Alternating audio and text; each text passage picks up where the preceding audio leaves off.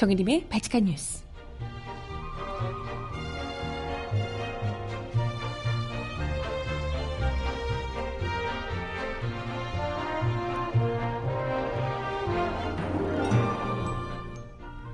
여러분 안녕하세요. 발칙한 뉴스 정혜림입니다.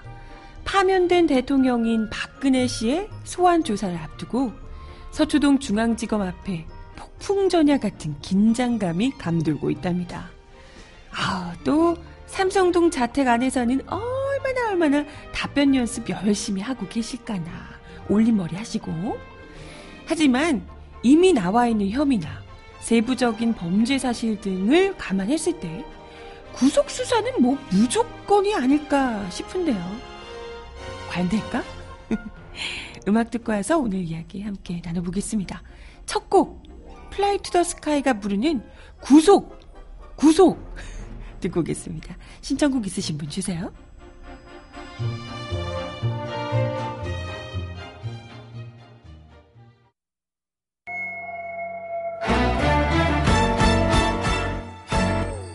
먼지처럼 내 안 가득히 쌓인 너 떼어지지 않는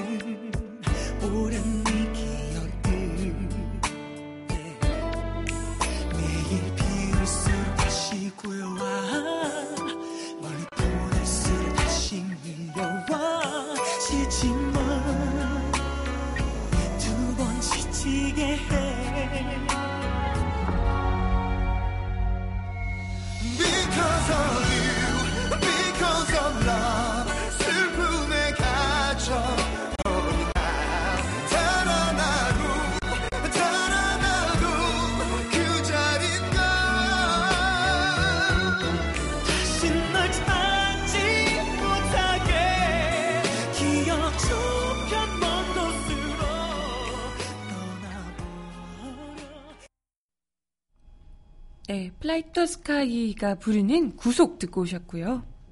신청곡은 잠시 후에 전해드려보도록 하겠습니다.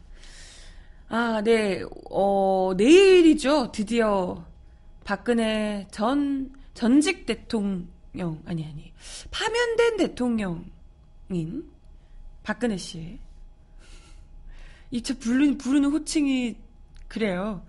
어, 파면된 대통령이기 때문에 전직 대통령이라는 뭐 전 대통령이라는 호칭을 쓰는 것이 맞냐 아니냐 이런 얘기들도 많아서 뭐 일단은 저희 기사에서는 박근혜 전 대통령이라고 쓰고 있긴 합니다만은 심적으로는 박근혜 씨 이렇게 부르는 게 당연하지 않나 이런 생각이 들기도 하는데 뭐 어쨌든 어, 박근혜 전 대통령의 검찰 출석이 바로 내일로 다가왔습니다. 21일.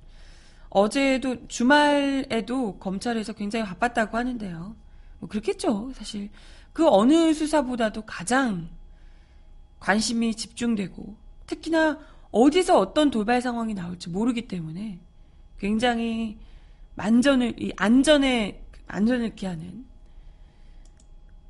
특히나 뭐 철통 경호를 위해서 뭐 기자들도 아무나 다 들어가지는 게 아니고 검찰 출입사들만 들어갈 수 있도록 철저하게 통제를 하고 뭐 그런다고 합니다. 그래서 일단은 내일 오전 9시 30분에 서울중앙지검 현관 앞에 도착을 해서 준비된 포토라인에 서서 취재진과 간단한 문답을 나누게 된다고 하는데요. 글쎄 뭐라고 하실지 음 뭐 똑같은 이야기 하지 않을까 싶어요. 이때까지 했던 이야기와 크게 다르지 않게 뭐 진실을 밝히겠다. 뭐 낱낱이 밝, 진실을 있는 그대로 막 밝히겠다. 자기는 억울하다. 완전히 나를 엮은 것이다. 뭐 이런 류의 음 억울하고 자기는 피해자일 뿐이다.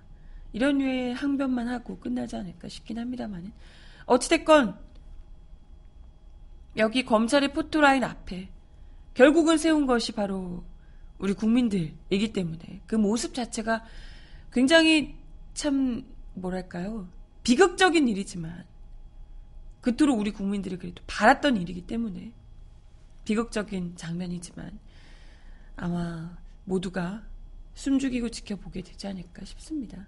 일단은 뭐 검찰에서 전직 대통령 예우를 위해서 철통 보안에 나선다고 하는데요.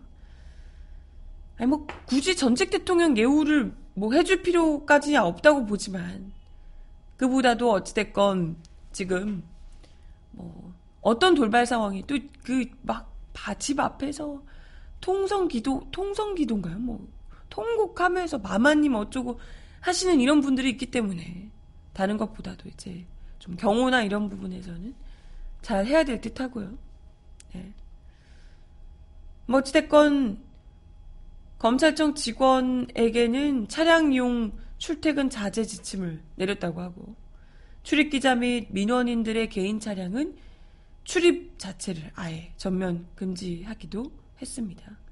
뭐 출입문도 폐쇄하고 뭐 그랬다고 하네요.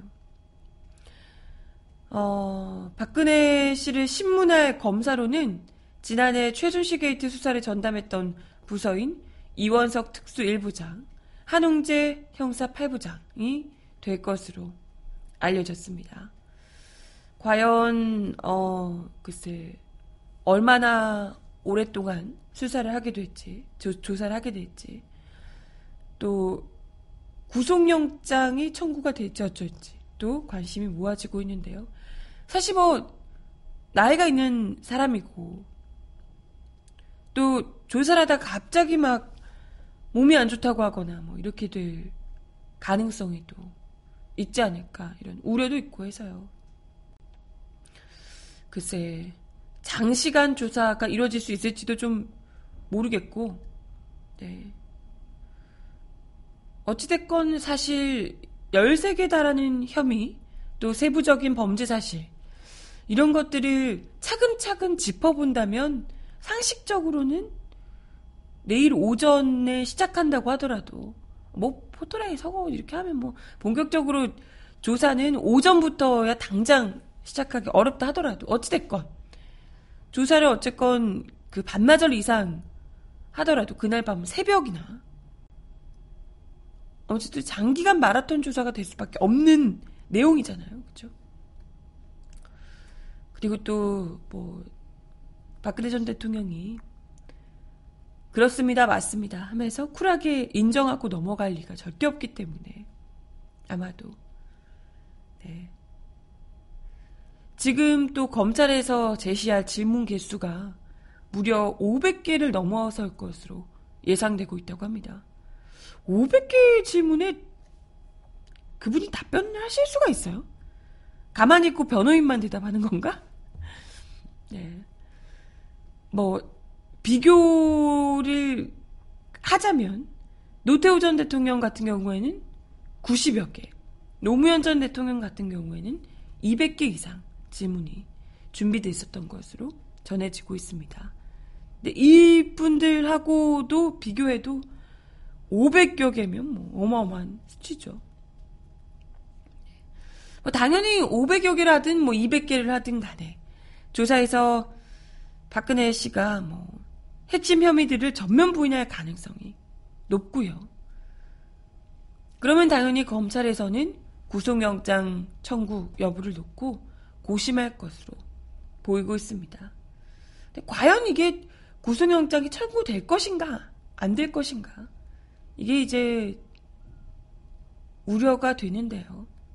근데 뭐 사실 지금 이때까지 나온 뇌물 액수 또 주요 관련자들의 구속 기소된 이 그동안의 수사 흐름만 놓고 본다면 박 전 대통령의 구속은 불가피하지 않을까 이런 이야기도 나오고 있습니다.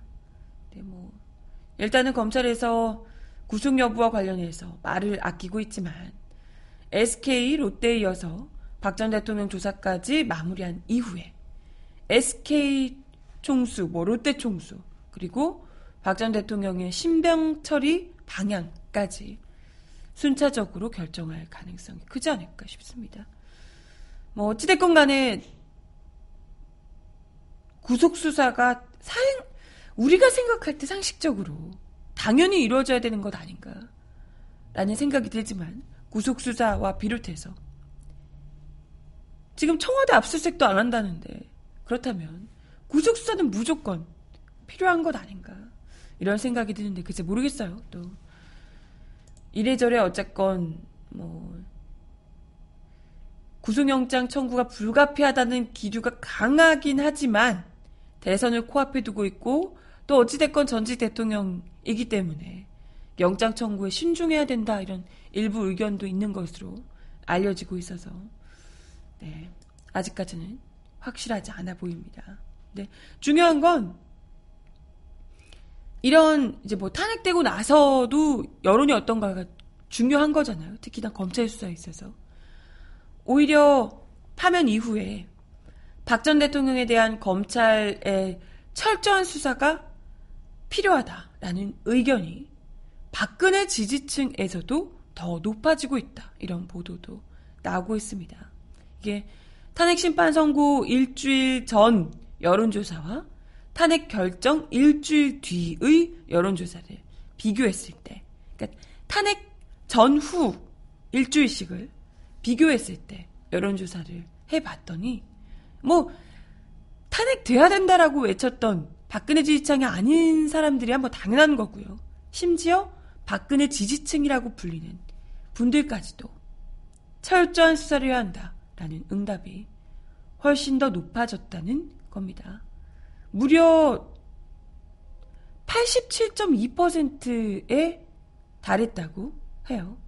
2주 전에는 97.8%였는데 지금 87.2%가 됐고요. 특히 대선 때 박근혜를 뽑았다라고 했던 사람들에게서도 굉장히 강하게 나타났다고 합니다. 박근혜를 뽑았던 사람들 중에서도 79.5%가 철저한 수사가 필요하다라고 주장을 하고 있다고 해요. 이게 어, 박근혜를 뽑았던 내 손을 정말 어떻게 하고 싶다. 장지지고 싶다. 이런 사람들이 실제로 박근혜에 대한 실망감이 어마어마하게 많이 늘어났다라고 볼 수가 있는 거죠. 스스로를 보수라고 이야기하고 있는 사람들 역시도 뭐 이렇게 다른 사람들보다는 좀 그래도 낫지만 적지만 보다 더 철저한 수사가 필요하다라는 목소리가 탄핵 이후에 파면 이후에 보다 더 높게 나타났더라 이런 네, 결과가 나오고 있고요. 이와 관련해서 박 전 대통령이 헌재 결정에 불복하는 태도를 보이면서 그 차에서 내려서 뭐 웃으면서 셀카 찍어주고 이런 모습 있잖아요. 그런 거 보면서 어 많은 분들이 정말 소시오패스인 줄 알았다 이런 이야기 하셨거든요. 이런 모습이 오히려 정말 악영향을 끼쳤다. 여론에 더 안 좋은 작용을 한 것 같다. 더 이제 법대로 제대로 철저히 수사해서 법적인 처벌을 받아야 된다. 이런 비판적 여론이 더 커진 것으로 해석되고 있습니다. 네. 아무튼 뭐 어, 알아서 셀프로 이게 왜 주변 변호인들도 그렇고요. 거기 내려가지고 막 한 줌의 박사모를 향해서만 여론전을 펴고 있는 박근혜 본인도 그렇고요. 뭐 스스로가 뭐 여론에서 점점 더 멀어지고 있으니까요. 상황을 악화시키고 있는 건 바로 스스로 당신 자신이라는 걸 좀 아셔야 될 텐데. 네. 반드시 구속수사 되길 구속수사뿐만이 아니라 구속되는 것이 당연하다. 이야기를 드리고 싶어요. 그런 결론이 나오길. 네, 음악 하나 더 듣고 올게요. 스탠딩 에그가 부르는 어떨까 듣습니다.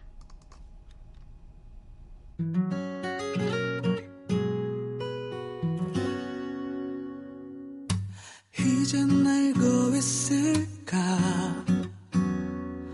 혹시 눈치채진 않을까 조금씩 변하고 있는 눈빛 음, yeah. 아. 늘 같은 말투 같지만 아, 숨겨둔 의미는 다른 것 눈치만 보면 못했던 말 나랑 사귀자.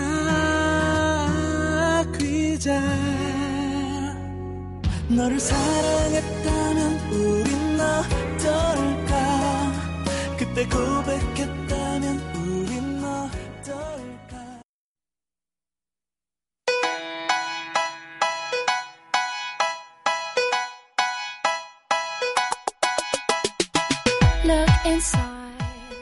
이 사람 왜 이럴까요? mine, then look a bit harder.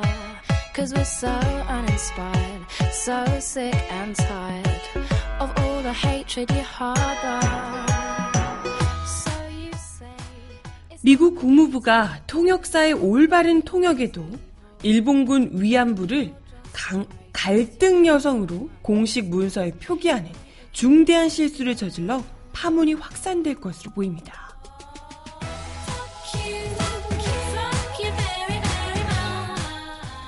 미 국무부는 지난 16일 일본 도쿄 외무성에서 가진 미일 외교장관 공동 기자회견문을 국무부 홈페이지와 기자들에게 공식 배포했습니다. 하지만 당시 토- 동시 통역사가 정확하게 통역을 했음에도 일본군 위안부의 영어 표현인 위안부를 갈등 여성으로 두 차례나 잘못 표기한 것이 드러났습니다. 해당 내용은 렉스 틸러슨 미 국무장관과 기시다 후미오 일본 외무상의 공동 기자회견에서 일본 산케이 신문의 신문 기자의 질문 내용을 영어로 번역해 미 국무부가 공식적으로 작성해 배포한 고- 보도자료에서 나왔습니다. 산케이 신문 기자는 2년 전 한국과 일본이 위안부 문제에 합의했고 양 장관이 한미일이 서로 긴밀히 협력할 필요성을 언급했지만 위안부 문제는 여전히 존재한다며 현재 한일 관계가 좋지 않은 상황에서 한일 합의에 대한 미군 측의 미국 측 이해와 한국과의 향후 관계 증진에 대한 방안에 관해 질문을 했습니다.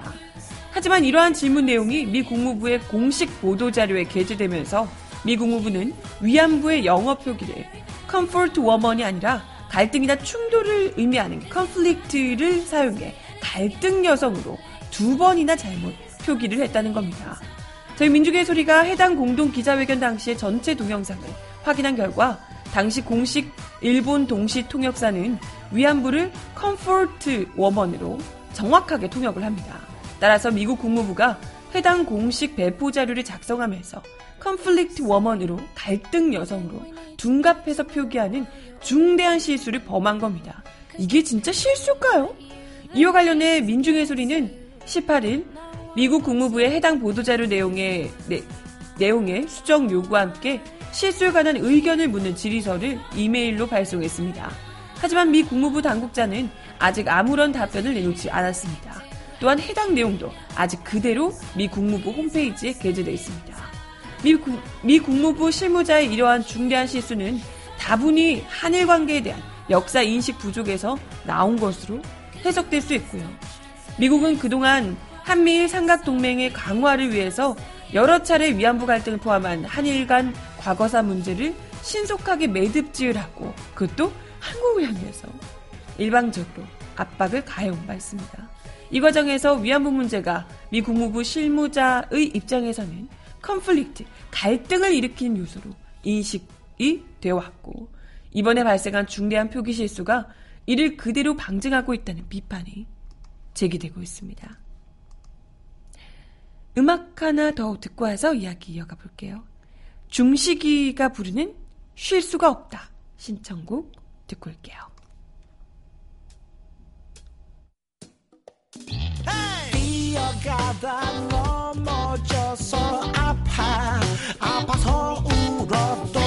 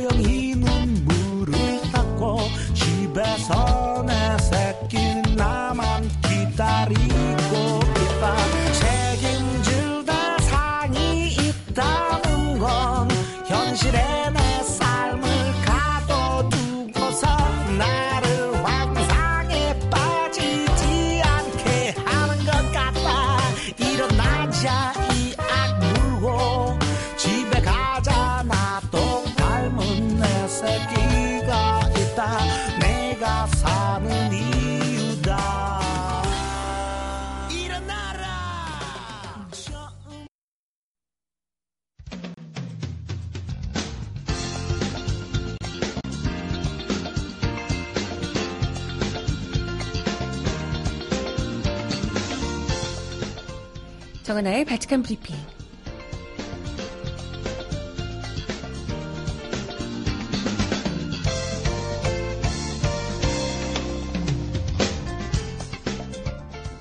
첫 번째 소식입니다. 문재인, 안희정, 이재명 등 더불어민주당 대선 경선 후보들은 정권 교체 적임자라는 공통된 목소리를 내는 동시에 정권 교체론의 내용을 중심으로 공방전을 벌이고 있습니다.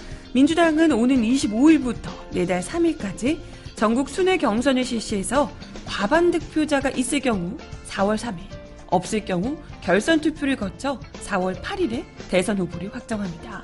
문재인 전 민주당 대표의 당선이 유력한 상황에서 문 전 대표가 과반의 득표를 얻느냐 마느냐의 문제가 제기되고 있는데요. 경향신문은 문 후보가 한 번에 과반 득표를 할 경우 문재인 대세로는 더욱 탄력을, 탄력을 받아 대선 본선을 규정하는 프레임으로 고착될 공산이 크다며 반대의 경우에는 대세론이 타격을 입을 뿐만 아니라 1차 투표 3위 후보의 지지표의 움직임에 따라 결선 투표 결과도 장담할 수 없게 된다고 지적했습니다. 안철수, 손학규 국민의당 경선 후보들은 지난 19일 90분 간격으로 대선 출마 선언에 나섰는데요. 20일인 오늘 공동 토론회를 시작으로 본격적인 대선 경선 레이스를 치른다고 합니다. 오는 25일에 지역별 현장 투표를 하고요. 4월 4일에 대선 후보 선출을 하되 과반 투표자가 과반 득표자가 없을 경우에는 4월 6일에 결선 투표를 거쳐 후보를 확정한다고 합니다. 유력한 후보로는 안철수 의원이 꼽히고 있죠. 보수 정당은 지지율 붕괴 상태를 극복하지 못해서 어, 네, 암울한 상황이죠. 한겨레 여론조사를 보면 이념 성향은 중도 35.8%, 진보 31.1%, 보수 21.4%라고 나오고 있지만 정당 지지도에서는 자유한국당 9%, 바른정당 3.6%를 합치면 12.6%에 불과합니다. 홍준표 경남도지사 지지율이 8.3%, 유승민 바른정당 의원이 1.6%에 그친다고 하네요.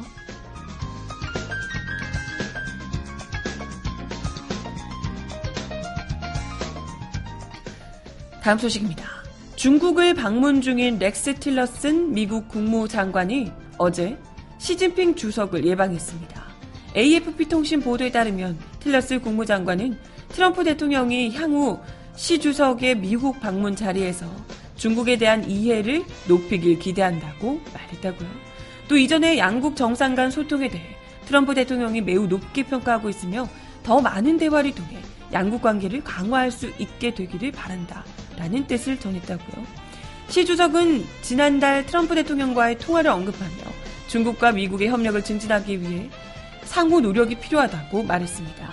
두 사람은 베이징 인민대회당에서 접견을 했습니다. 두 사람의 회동에서는 북한 핵 문제와 사드 문제에 대한 언급은 없었던 것으로 전해졌습니다. 서로 직접적인 갈등 관계에 있는 문제는 얘기하지 않고 어, 간보기 정도만 한 모양이네요.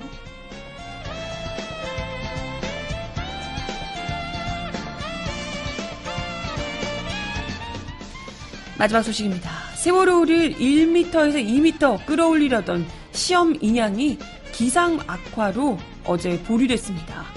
해양수산부에 따르면 지난 17일부터 시작된 세월호 인양 장비 등에 대한 사전 점검이 어제 모두 마무리됐지만 인양 실전 테스트는 이뤄지지 못했습니다. 해수부와 인양업체 상하이 샐비지는 세월호를 들어올릴, 들어올릴 66개 유압잭과 와이어의 인장력, 중앙 제어 장치 센서들에 대한 시험과 일부 보완 작업을 진행했는데요. 앞서 인양단은 지난 18일 오후 와이어 장력 테스트 등 작업을 모두 마쳤습니다. 인양단은 오늘 아니 어제 오전 6시께부터 인양 테스트를 진행해 그 결과에 따라 곧바로 본 인양을 시도할 계획이었는데요. 하지만 오늘부터 22일까지 기상 여건이 급격히 변경돼서 본 인양 시도가 무산되고 어제 오전 6시로 예정됐던 인양 테스트도 높은 파도 때문에 보류가 됐습니다.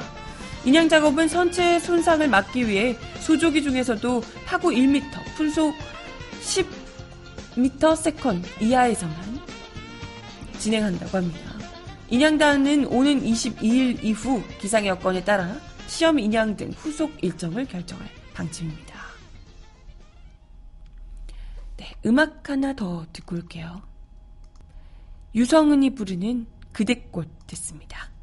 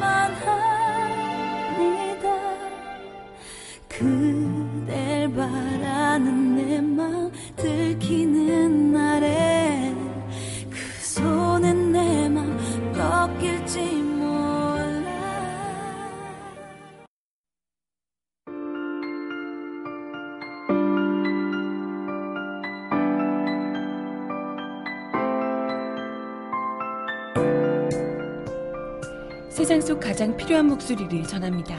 여기 곧 우리가 있어요.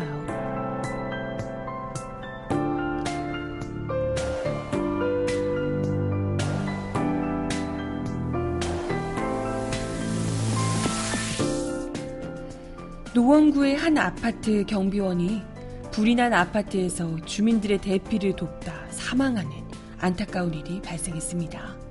오늘 서울 노원구 경찰서에 따르면 지난 18일 오전 9시 35분경 노원구의 한 아파트 9층 계단에서 60살 경비원 양모 씨가 호흡곤란으로 쓰러져 인근 병원으로 이송됐으나 숨졌습니다. 이날 화재는 오전 9시경 아파트 지하 기계실에서 배관 절단 작업 중 발생해 1시간 40여 분 만에 꺼졌습니다. 불이 아파트 내부로 옮겨 붙지는 않았지만 환풍구를 통해 연기가 확산됐다고요. 정전으로 인해서 엘리베이터도 정지가 됐습니다. 경비원 양 씨는 아파트 계단을 오르내리며 주민들에게 대피를 안내했습니다. 그는 일부 주민이 엘리베이터에 갇혔다는 얘기를 듣고 아파트 계단을 뛰어오르다가 호흡곤란으로 쓰러졌다고 합니다. 평소 심장 질환을 알아오셨다고 해요. 그런 상황에서도 주민들을 대피시키기 위해서 온몸을 받쳐가며 던져가며 뛰어다니셨던 거죠. 양 씨의 사망 소식을 접한 주민들은 양 씨가 일하던 경비실에 쪽지와 국화 등을 놓고 그를 추모하고 있습니다. 추모 쪽지에는 오동 경비원 아저씨 감사했습니다. 열심히 도와주시던 모습이 생각나서 더 속상하고 눈물이 납니다. 아저씨는 우리들의 영웅입니다. 라는 등의 글이 적힌 것으로 전해지고 있습니다. 어, 최근에 이 소식을 보니까 또 문득 생각이 나더라고요. 최근에 여기저기서 참, 어, 간편하고 보다 좀 좋은 시스템, 이런 것들이 계속해서 생기는 것은 뭐, 우리에게, 사람에게 편할 수도 있겠지만요. 그것이 얼마나 사람과 사람 간의 정을 없애고 또 뭐 정뿐만이 아니라 사람 인간들 개개인에게도 얼마나 큰 재앙이 될 수 있는가 이런 것들이 요즘 들어서 많이 이렇게 느껴지더라고요. 기술이 발전하는 것이 결코 좋은 일만은 아닐 것이다 이런 생각이 드는 게요. 이 기사를 보고 들었던 이 문득 떠올랐던 기사 하나가 최근에 서울 송파구에 있는 한 아파트에서 경비원 대량 해고 그 소식 때문에 난리가 났다고 해요. 근데 그 대량 해고를 하는 이유가 음 최근에 이제 무인 경보기를 설치를 하면서 아파트에서 아무래도 이제 보통 경비원들을 두고 이렇게 하면 인력이 드는 거니까요. 그렇게 되면 이제 어쨌건 금액이 가격이 좀 올라가는 거잖아요. 관리 비용이나 이런 것들이 올라가게 되는데 그래서 무인 경보기를 설치하고 경비 아저씨를 다 해고하는 그런 아파트들이 늘고 있다는 거예요.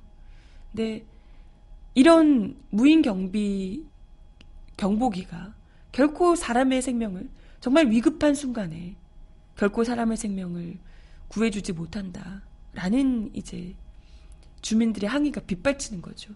지금 아까도 이 사례도 물론 정말 경비원 분께서 안타깝게도 사망하시는 일이 발생했으나 이분께서 돌아다니면서 대피하라고 얘기해 주시지 않았으면 혹여라도 안타까운 일이 또 주민들 사이에서도 발생할 수 있었던 거잖아요. 실제로 이 송파구에 있는 이 아파트 경비원 대량 해고 소식이 전해졌던 이 아파트에서 주민들이 직접 곳곳에 대자부를 붙이면서 반대 운동을 하고 있다고 해요. 이 아파트에서 붙여져 있는 대자보에 이런 것들이 있대요. 읽어주세요. 늦은 밤 학원이나 회사를 다녀올 때 밤늦게까지 순찰을 도는 경비 아저씨들을 보면 만나면 안도되지 않으세요? 그런데 갑자기 300명 가까이 되는 경비 아저씨들이 일자리를 잃는다는 것 말도 안 됩니다. 무인 경보기 대신 경비 아저씨가 더 필요합니다. 이런 일이 우리 동네에도 일어난다는 사실이 믿기지가 않습니다.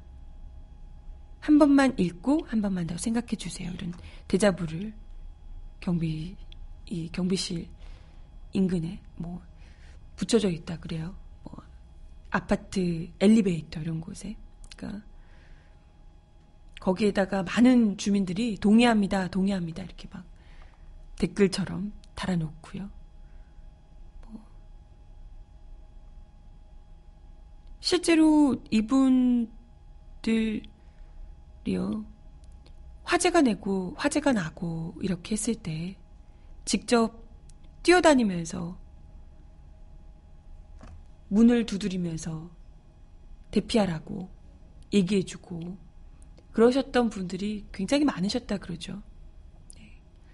뭐 여기뿐만이 아니라 다들 그래도 좀 오가고 하면서 인사하고 안녕하세요 인사하고 하면서 음식 좀 나눠서 드리고 물론 이제 갑질하는 이런 주민 일부 이상한 몰상식한 사람들도 있겠지만 경비원 아저씨들과 그래도 조금 아파트 그 삭막한 공간에서 택배 좀 대신 받아주시고 막 이러면서 그래도 좀 인사 나누고 지켜주고 이런 분이라는 게 있잖아요. 그런 인식이.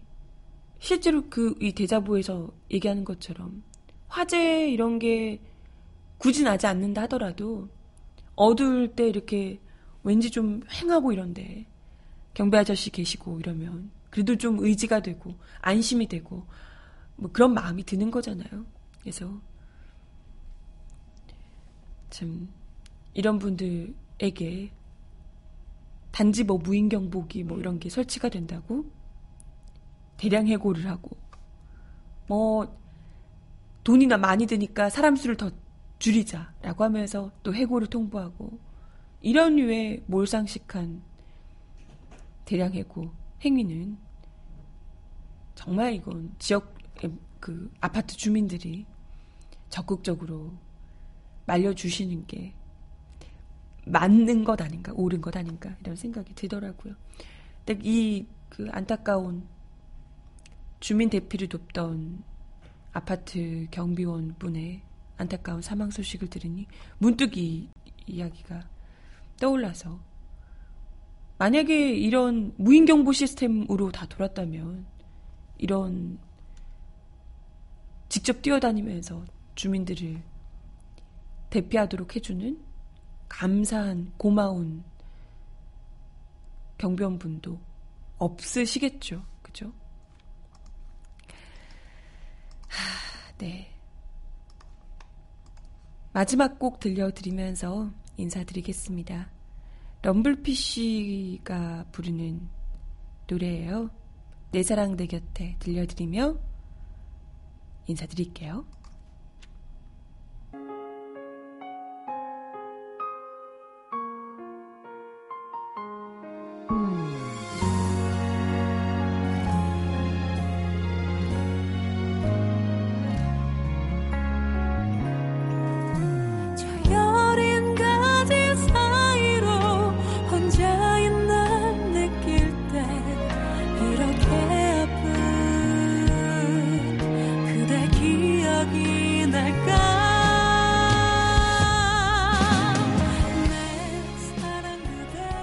네, 오늘도 바지카 뉴스 함께 해주셔서 감사합니다. 오늘부터 진짜 절기상으로도 봄이 진짜 시작된다는 춘분이라고 하는데요. 그래서 이번 주 내내 어, 비가 오는 지역도 있지만 날씨는 굉장히 포근하다고 해요.